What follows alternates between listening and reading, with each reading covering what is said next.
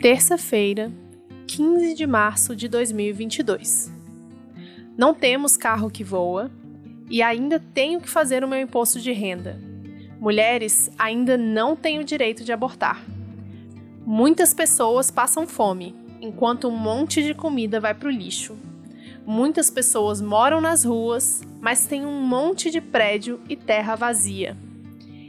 Existe um vírus que desde 2020 mata gente todos os dias e fez com que a gente passasse a usar máscaras e evitar contato próximo com outras pessoas. Desde 2021, temos a vacina, mas não para todo mundo. E pasmem, tem uma guerra acontecendo. Na verdade, tem várias, mas na TV só parece que tem uma. O fim do mundo está próximo, a gente sabe, mas o que a gente quer saber é como é esse fim? Sobrou alguma coisa? O que tem depois do fim do mundo? Vocês estão ouvindo Outras Mamas com Bárbara Miranda e Thaís Goldcorn. E esse é o episódio 130. O que tem depois do fim do mundo?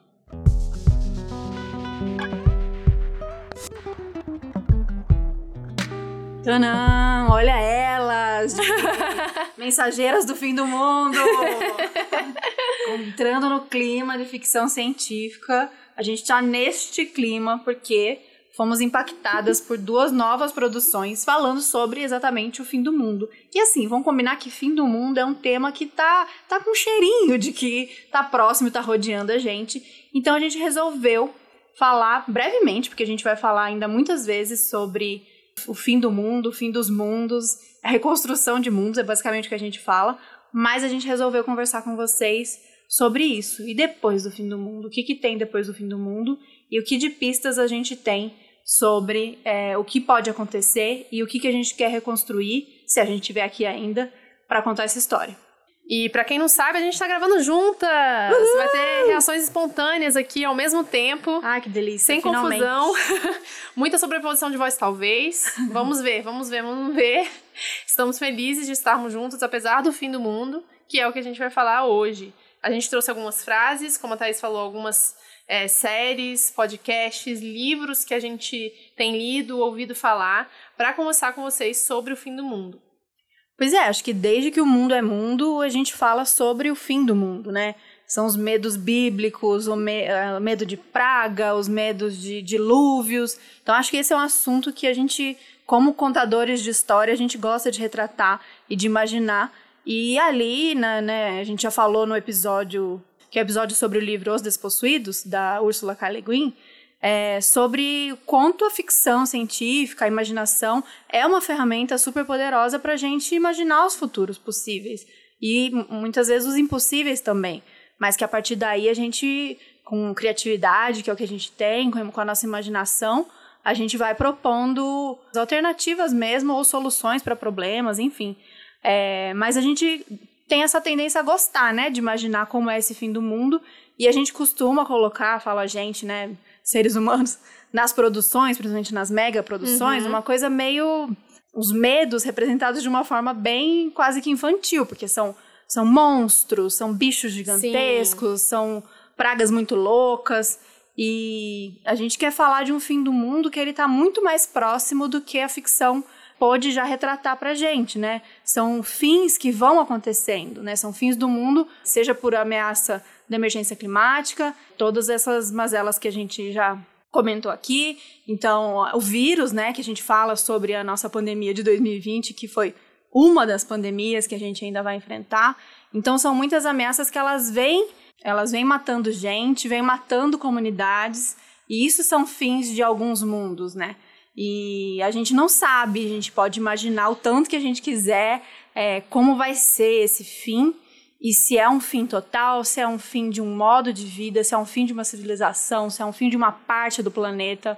É, mas a gente sabe que fins estão acontecendo o tempo todo. E o que a gente gosta de pensar, ou que a nossa forma de resistir, é imaginar como reconstruir a partir disso, né? A partir desses fins. Então, as pistas que a ficção traz pra gente, os livros, os filmes, as séries, de como a gente pode é, reconstruir esse caminho, né? Tipo, é, eu tenho uma amiga que ela ama filmes e séries zumbis. Estamos agora nos Estados Unidos da Zumbilândia.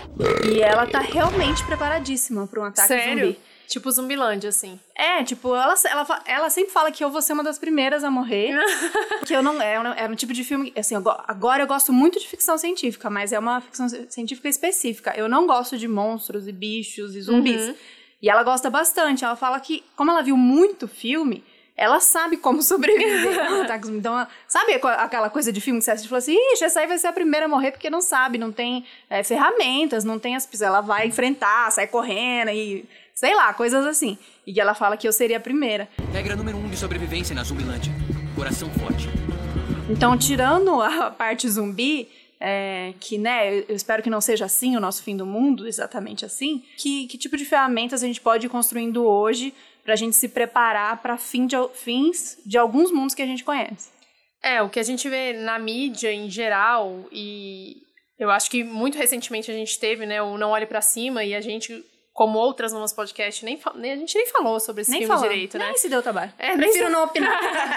Não, eu gostei bastante do filme, mas era tanta gente falando que eu falei, pra quê que eu vou produzir mais esse conteúdo pra flodar aí a timeline de vocês? Você não tem tanta gente legal falando sobre o filme, né? Sim. Então não fazia muito sentido, mas foi um filme muito bom pelo contexto que a gente está vivendo e porque é um filme muito bem dirigido, os atores são muito bons, enfim, pelo menos é um filme que me divertiu, mas que traz uma frase, né, muito boa, que fala é mais fácil imaginar o fim do mundo do que o fim do capitalismo. E quando a Thaís fala e traz essas alternativas que a gente sempre traz aqui no podcast, é isso. O que, que a gente pode trazer para que tenhamos alternativas, né, para que o fim do mundo não seja o fim necessariamente da humanidade, da nossa sociedade, Da como- aventura humana da- na Terra.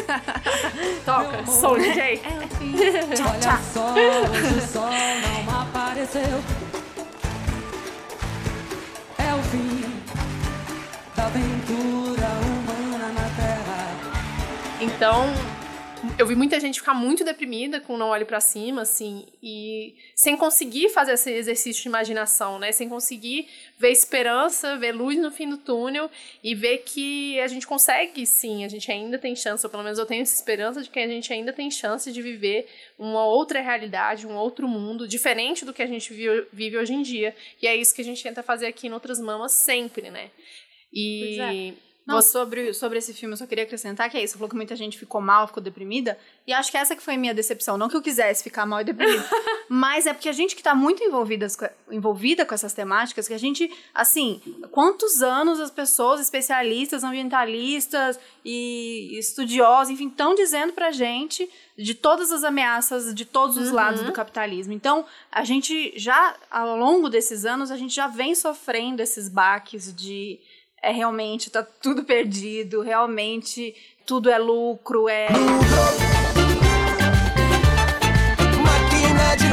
gente comendo gente, não no sentido positivo. E, então acho que a gente já perdeu um tanto dessas ingenuidades de uma série de coisas que eu assisti o filme e falei, tá, é, é um bom filme, que você falou, boa atuação, mas assim, Nada de novo. Nada que a gente já não saiba, assim, nada que a, gente, que a gente já não soubesse, e ainda com algumas, com alguns clichês, com algumas. Enfim, eu também gostei do filme. é, mas é isso, por isso que a gente não trouxe aqui, mas é, vale a pena pra. Aquele filme pra recomendar, enfim, pra de repente ser esse filme, como a Baby falou, é, te trazer pistas ou, ou acordar a gente para que sim, vivemos numa emergência. A gente vive em diversas emergências. E que não dá quem ainda consegue ignorar e viver tranquilamente está assim, sentado num monte de, de privilégios e confortos que não é a realidade. As mazelas, as coisas que vão acontecer é, diante dessa destruição, vai pegar primeiro, e já pega, né, primeiro, quem não tem acesso, para quem não tem grana, para quem não está nos países né, do norte, etc. Então, para quando a água vai batendo na bunda, a gente vai sentindo que tem que se mexer, que a gente tem que fazer alguma coisa. É, imaginando futuros possíveis, é construindo essas, essas teias, essas redes com as outras pessoas. Isso é o que a gente fala aqui sempre. Mas bora falar de imaginação sobre o fim do mundo. Acho que não sei se foi a ficção, é, os filmes mesmo que fizeram a gente imaginar o dia do fim do mundo como o, um dia, o dia, do fim do o mundo. apocalipse. O apocalipse. O é um apocalipse. dia. É, o- é um dia que de repente. Não, é o dia do juízo final, né? Que tem tá na Bíblia. É um Sim. pensamento muito cristão, assim. Sim. Então, é quase impossível você falar que é brasileiro e não é cristão, né? Assim, querendo ou não, muito do nosso pensamento é moldado em cima do cristianismo, por mais que você não seja de uma família oficialmente cristã, como é o meu caso. Eu não cresci dentro da igreja, tive pouco contato com a igreja e nunca li a, a Bíblia, mas o imaginário do, do eu já vou falar errado de novo, do apocalipse, do juízo final, do julgamento, em que Deus vai decidir tudo e que está sempre observando e que a gente está sempre testado, eu acho que ele é, ele é uma constante no nosso imaginário. E isso passa para a ficção, né? Uhum. Por mais que é, os filmes de Hollywood, por exemplo, não retratem essa questão divina, eles trazem essa coisa do julgamento, da reflexão, da culpa, do que, que você vai fazer nesse dia final, quem que você vai salvar, quem que é importante salvar, né? É, essa coisa de heroísmo também, de achar que a gente vai dar conta de salvar as pessoas naqueles momentos de desespero, assim, e não só ser um esquema de sobrevivência, como no caso é de zumbis, né, dos filmes de zumbis, Zumbilândia, Zumbilândia é um dos meus filmes favoritos, gente. É, A Babi é outra que vai sobreviver. eu, vou, eu, vou, eu vou sobreviver, talvez nem tanto por conta da diabetes, mas eu vou sobreviver porque é, eu sou atleta, eu me preparei isso. fisicamente para isso, entendeu? Não acredito que vai acontecer. Não dessa forma, pelo menos, zumbis que saem comendo todo mundo. Mas eu acho divertido, gosto. Tem um filme também, eu, falei pra Thaís, o Amor e Monstros, que é muito Uhum. bonitinho, que é de monstros mesmo. Muito fofo, mais adolescente, assim, é, na Netflix.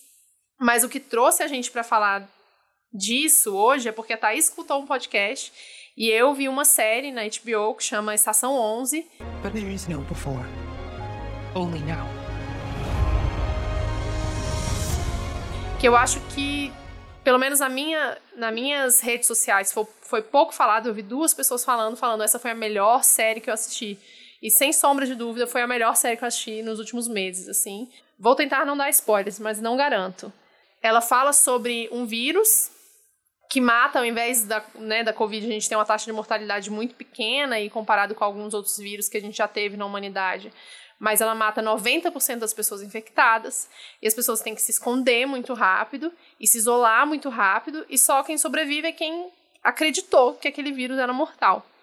E aí ele vai mostrar a vida das pessoas depois desse vírus. E na verdade isso é um livro. Vou abrir aqui para não falar errado, mas é um livro chamado Estação 11 da Emily St. John Mandel que eu fiquei morrendo de vontade de ler o livro porque eu achei a série a coisa mais linda, assim, era o que eu precisava ver, apesar de ser uma série pós-apocalíptica, ela traz uma visão muito positiva, ela traz uma humanidade de uma forma muito positiva, uma relação com a natureza, com a vida, é muito diferente do que a gente está acostumado, muito mais colaborativa, muito mais é, o que a gente fala aqui no podcast mesmo, né? Então, eu recomendo que todos vejam, além da fotografia, do figurino, é, os atores são incríveis, o roteiro é incrível, vale muito a pena ver como esse exercício, exercício de imaginação e como um meio de dar esperancinha. Passem do primeiro episódio, que é só o caos, e, e é, uma, é, uma, é uma situação muito parecida com o que a gente viveu aqui com Covid, mas muito pior. Então,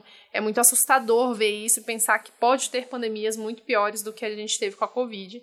Mas passa desse primeiro episódio que vale a pena. Então, eu peço parcimônia aí para assistir essa série, mas entendendo que ela é uma série muito positiva e muito bonita. Então, se você tiver coragem, conseguir, passa desse primeiro episódio que vale a pena. Se não, se preserva e assiste no momento que você tiver melhor.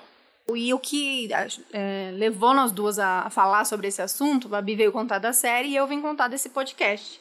É um podcast de storytelling original do Spotify, que é o Paciente 63. Ficha de admissão. Paciente de nome desconhecido. Número da ficha clínica 63. Eu gosto muito de podcasts de storytelling. Não sabia muito, não tinha, não ouvi por recomendação de alguém. Sabe quando você vai ouvir uma coisa só porque você tá lá? Eu ia fazer uma, uma viagem de ônibus dentro de São Paulo, tá? Não ia pra nenhuma cidade, não. Dentro de São Paulo, mas de uma hora e pouco. E aí fiquei rodando ali tentando ouvir alguma coisa. E aí caí nesse Paciente 63, que é um podcast com Seu Jorge e Mel Lisboa. E aí conta essa história. Então a, a Mel Lisboa é uma psiquiatra e ela atende esse, esse misterioso paciente, que é o seu Jorge, com a sua voz maravilhosa, perfeito para podcast. Que você vai entrando no clima com ele, aquilo te envolve, você fica, meu Deus, o que está acontecendo? E que esse paciente ele é encontrado desorientado, sem roupa, e ele é levado para esse hospital psiquiátrico. E o que ele fala é que ele veio em missão de 2062. E é uma loucura, assim, porque o que eu fiquei mais impressionado com esse podcast é porque ele é, é muito. Ele vai andando muito junto com a realidade que a gente está vivendo. Então ele volta, ele, foi, ele é uma dessas produções que foi feita para a nossa pandemia, especialmente para a nossa pandemia. Então volta para 2022, especialmente, porque é 2022 um ano chave para o início do fim do mundo. Para tentar chegar nesse paciente zero que não é o paciente zero da, da, do coronavírus, mas é um paciente zero de uma mutação mais mortal ainda do coronavírus, para tentar barrar essa mulher, que é uma mulher brasileira, e a partir daí não, não desenvolver tudo que foi acontecendo. Parece que a partir de 2022, minha gente, foi ladeira abaixo, foi acontecendo, deu, tipo assim, tudo que a gente conhece foi acabando, assim. Então, pane, não existe redes sociais, deu uma pane geral na tecnologia, e muita gente morreu, mas ainda existe essa galera em 2062, mas esse vírus veio vindo com a gente. Então, essa, essas gerações que vieram vindo foram vivendo de pandemia em pandemia, de pioras e melhoras, de vacinas e vacinas. Então, é, essa foi a realidade nossa, segundo essa ficção. Não vai ser, tá, gente? Segura na minha mão que não vai ser. essa foi a nossa realidade a partir de agora, de 2022. E a série é toda nesses diálogos. E o, o que eu acho mais interessante ainda de podcast, né? De, de narração. Porque eles seguram ali nesse diálogo o tempo todo, médico-paciente. Então é o tempo todo, Mel Lisboa. Só os dois. Seu Jorge. Não, tem algumas coisas, Ah. tipo assim, ah, um outro médico veio para uma cena específica e tal, mas a maior parte mesmo é tá, tá, tá, tá, e é muito, muito interessante também como esses, primeiro porque te prende mesmo, você fica ali, eu fui episódio atrás de episódio, é, te prende porque você fica curiosa, porque tem muito mais coisa. Eu falei o básico para tentar não dar tanto spoiler, mas tem é, é aquela, aquele tipo de série que eu, de, de produção que eu amo, que fala dessas questões das linhas que vão se abrindo, sabe? Viagem no tempo. Quem ama filme e série de viagem no tempo sabe o que, que eu tô falando, do tipo da- das questões de abrir várias linhas é, de realidade no mesmo tempo, né? Então não necessariamente existe certinho a linha do passado, presente e futuro. Existe um grande emaranhado de tudo isso, dependendo das linhas que vão se abrindo. Então existem realidades para- paralelas acontecendo, tudo junto ao mesmo tempo. Então é daquelas maluquices mesmo, tipo Dark, de você ficar tendo que prestar muita atenção e tentar acompanhar, tentar ir junto, tentar viajar junto para acompanhar o que, que eles estão tentando dizer ali. Eu gostei, gostei bastante. Talvez tenham, tenham umas críticas já sobre uma certa romantização de algumas coisas e tal, mas eu tô vidrada, eu, tô, eu fui um atrás do outro, eu acho que vocês vão gostar também, para quem gosta dessa, dessas imaginações de futuros e, e, claro, né, tem essa visão, a gente fala sempre em utopias e distopias e tal, é, é claro que neste momento, para a gente é muito legal tentar imaginar futuros é, felizes, vivos, né, tipo, é, não catastróficos, mas para quem tá no pique, para quem consegue, eu acho importante também a gente fazer essa imaginação, mesmo quando as coisas dão muito errado, mesmo quando a gente imaginava que a pandemia ia durar seis meses, depois um ano, e aí estamos aqui, segundo ano e tal, e, e tentar fazer essas projeções meio assustadoras de, nossa, então é isso, a gente vai viver a partir daqui de pandemia em pandemia, é, a gente não sabe, são exercícios que a gente pode fazer de tentar imaginar a nossa vida que, que não e que sim, e a partir daí a gente entender em que lugar a gente vai se colocar e como a gente vai construir em cima de destroço, assim, é isso que, que eu penso, não é, não é uma visão nem otimista demais e nem pessimista, mas ela é um pouco esperando e, e- e observando, né, analisando o que a gente tem visto, que é, é, em certo sentido, é pouco animador, e ao mesmo tempo a gente vê iniciativas mais comunais, assim, acontecendo, e isso, quando a gente vê uma coisa, um projeto, uma comunidade, é de um jeito que a gente acredita, fala, tá, existe o florescer, né? Existe florescer em pedra, em destroço, em destroços, e isso que faz a gente acreditar e continuar. Mas se você não é muito dos fatalistas que não gosta de. Mas eu, eu, eu sei que tem uma galera que, que curte essas ficções. E eu gosto especialmente de filmes e séries de viagem no tempo. Eu amo filmes e séries de viagem no tempo. Inclusive, você falou de linhas paralelas aí. Loki, pra mim, arrasou. Não sei se tá aí não vai ter assistido, porque é da Marvel. Nós protegemos o fluxo correto do tempo. Na verdade, ele é um vilão da Marvel, ele é o irmão do Thor, e fizeram várias séries na Disney, né? Sobre, enfim, os, os personagens da Marvel. E aí tem esse do Loki, que é assim, é incrível do começo ao fim, me prendeu e fala sobre viagem no tempo, sobre linhas paralelas, realidades paralelas, linhas paralelas, amo de paixão. Pra mim é o melhor das séries que a Marvel fez. E acho que vale muito a pena, muito melhor que vários dos filmes que eles fizeram. Mas você falou sobre é, não ser nem fatalista, nem muito otimista. Mas na verdade eu acho que é, um- é ser realista, né? Você vê a fatalidade de algumas coisas, mas ao mesmo tempo conseguir enxergar que tem coisas boas também, não no sentido de tipo, ah, tudo tem seu lado bom. Não, tem coisa que só tem seu lado ruim. Mas no sentido da gente entender Tipo, o que, que a gente pode fazer a partir disso aqui? Porque é a partir desse ponto que a gente tem que partir e também já entendendo que a humanidade já passou por outras pandemias, já passou por outras guerras, está sempre passando por guerras e que as pessoas se reconstroem, né? Uma vez eu escutei de uma amiga que viajou para Nova Orleans enquanto ela estava morando nos Estados Unidos que Nova Orleans teve um, um enchente meio que recente aí nos últimos 10, 15 anos, eu não, não lembro direito a data mas que destroçou a cidade inteira. E ela foi para lá logo depois, assim, que a cidade já estava se reconstruindo, e ela viu que o senso de comunidade das pessoas era incrível, assim, na cidade. Eu não sei como tá hoje em dia, mas quando ela passou por lá, era incrível, porque absolutamente todo mundo teve que se ajudar.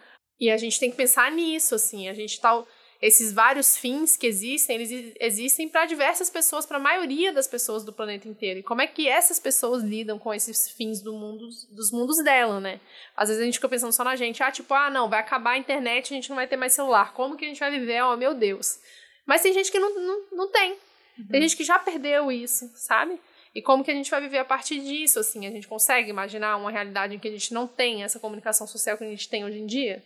É possível imaginar essa realidade? A gente vai arrumar outras formas, a gente vai querer repetir o que a gente já faz? O que, que a gente pode aproveitar de bom que a humanidade fez e o que, que a gente pode descartar a partir daqui, né? É, eu acho que é mais sobre isso, assim, sobre isso que a gente tem que pensar. E entender que a nossa realidade não é a única, né, que a gente vive. Existem várias realidades. Então, essa coisa da, da internacional, internacionalidade da luta, de entender como outras comunidades vivem em outros lugares do mundo é muito importante. Se a gente está falando de emergência climática e uma migração muito grande já por conta do aquecimento global, como que as, as comunidades que já vivem em locais mais quentes vivem? A gente não pode já aprender alguma coisa?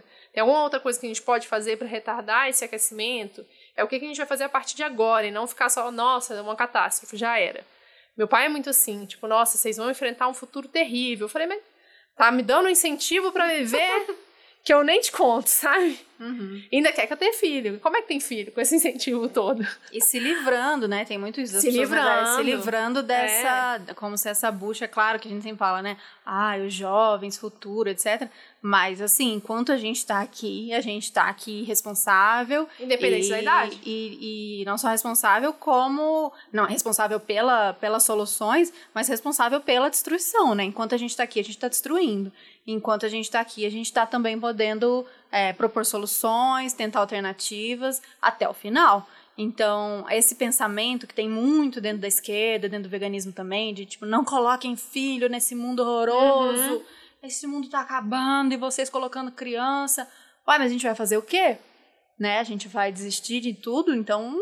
Então paramos agora. Para, para tudo. Para tudo. Para tudo aí! Assim, eu, Para a eu, produção. eu, eu não tenho essa visão. Eu tenho essa visão de que enquanto a gente está aqui, seja nas condições que forem, se for do desejo da pessoa ter filho, e que sejam filhos que vão é, vir para esse mundo também entendendo que, que essa é a luta e que tentando fazer é, diferente, tentando é, ser mais uma pessoa que vai somar e que não vai ser mais uma pessoa para destruir. Porque enquanto a gente está falando isso, bolsominion, evangélicos, é, evangélicos Conservadores. conservadores estão colocando filho no mundo e os desafios que as próximas gerações vão enfrentar são diferentes do que a gente enfrentou agora.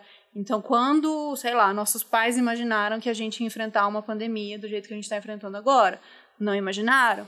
E agora a gente está aqui, e quanto a gente, sei lá, quanto a gente na ciência, quanto a gente na medicina, quanto a gente nas comunidades, na agricultura, está fazendo coisas incríveis pelas pessoas que estão em volta e estão sendo figuras mega importantes para sobre, a sobrevivência ou para a arte, para a cultura, que também é, né, é uma Uhum. maneira da gente continuar e contar essa história. Então, todas as vezes que a gente está aqui meio que fazendo esse episódio para vocês ouvirem agora, mas é também uma forma da gente contar a história do que está acontecendo agora em 2022 e na visão de duas pessoas que estão vivendo, sei lá, essa, eu, eu tô tão pirando nesses filmes de ficção científica que todos esses nossos registros de gravações aqui podem ser registros para o futuro Uhum. ou para outras linhas do tempo, do passado, não sei. Vai que um viajante do tempo encontra esses, esses gravadores.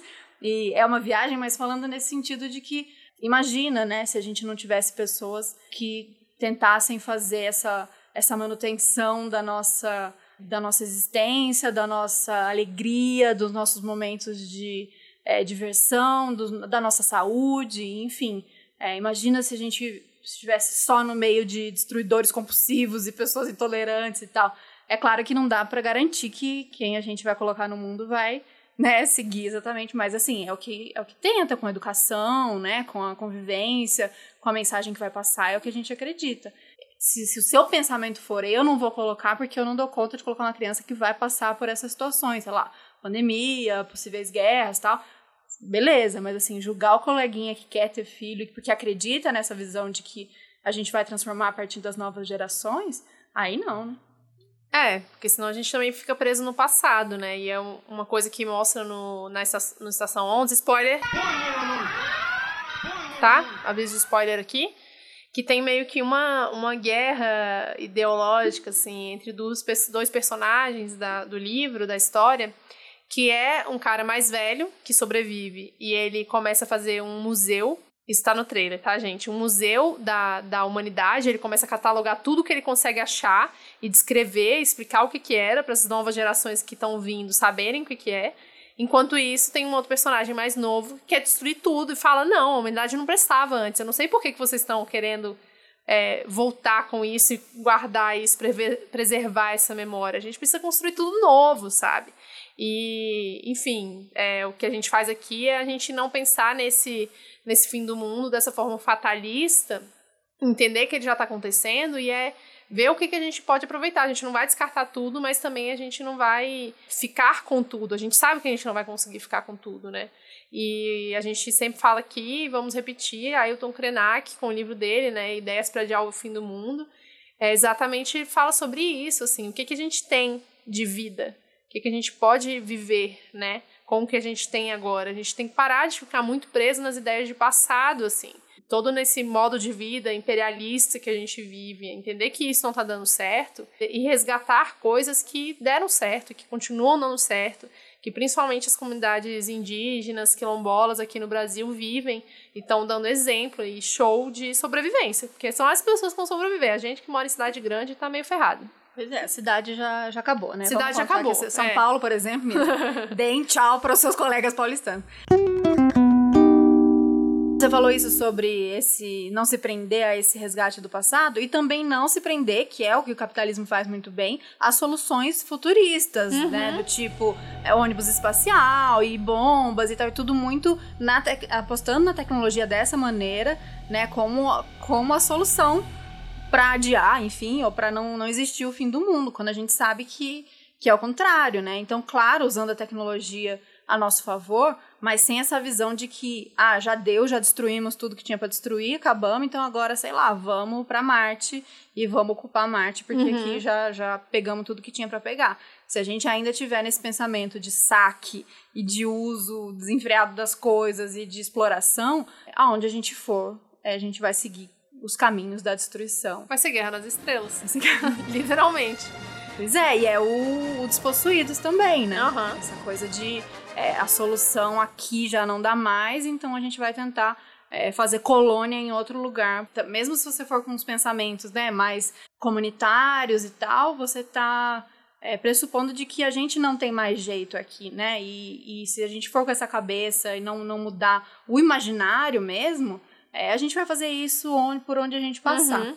Então, é, é, refletir também sobre essas alternativas, tão claro no campo de o que, que a gente vai construir, como a gente vai comer, como a gente vai se organizar, mas é muito no campo do imaginário, né? É muito é, da gente exercitar hoje como a gente vê nossas relações. É, isso a gente já falou algumas vezes aqui, mas é o que a gente acredita Uhum. realmente que é, se o mundo acabar, né? Se, o- se o mundo do jeito que a gente conhece acabar, vamos supor igual da série da Babi, se 90% das pessoas morrerem por um vírus, essas 10% das pessoas que sobraram, esses 10% dessas pessoas continuando com os mesmos pensamentos, né? Continuando com essa cabeça nossa, que, que foi moldada pelo cristianismo, pelo capitalismo, a gente vai fazer um mini, uma mini desgracinha com essas 10 pessoas, assim.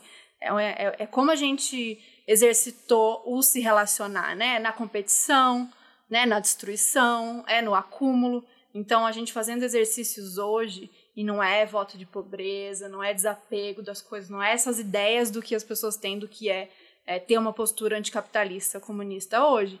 É, mas é exercitando nas relações mesmo, exercitando nos seus sonhos, nos seus desejos, como você trata as pessoas, como você exerce seu trabalho, enfim. Se a gente quer construir é, essas, como a gente vai sobreviver ao apocalipse zumbi, tirando esconder os zumbis, matar os zumbis, etc., é como a gente vai, já desde agora, construir essas nossas mudanças de imaginário, de mentalidade.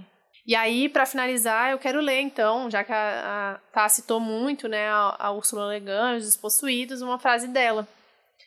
A ficção imaginativa treina as pessoas para estarem cientes de que existem outras maneiras de fazer as coisas. Existem outras maneiras de ser. Não existe apenas uma civilização, e ela é boa e é a maneira que temos que ser. Então é isso, gente. Perfeita, Úrsula.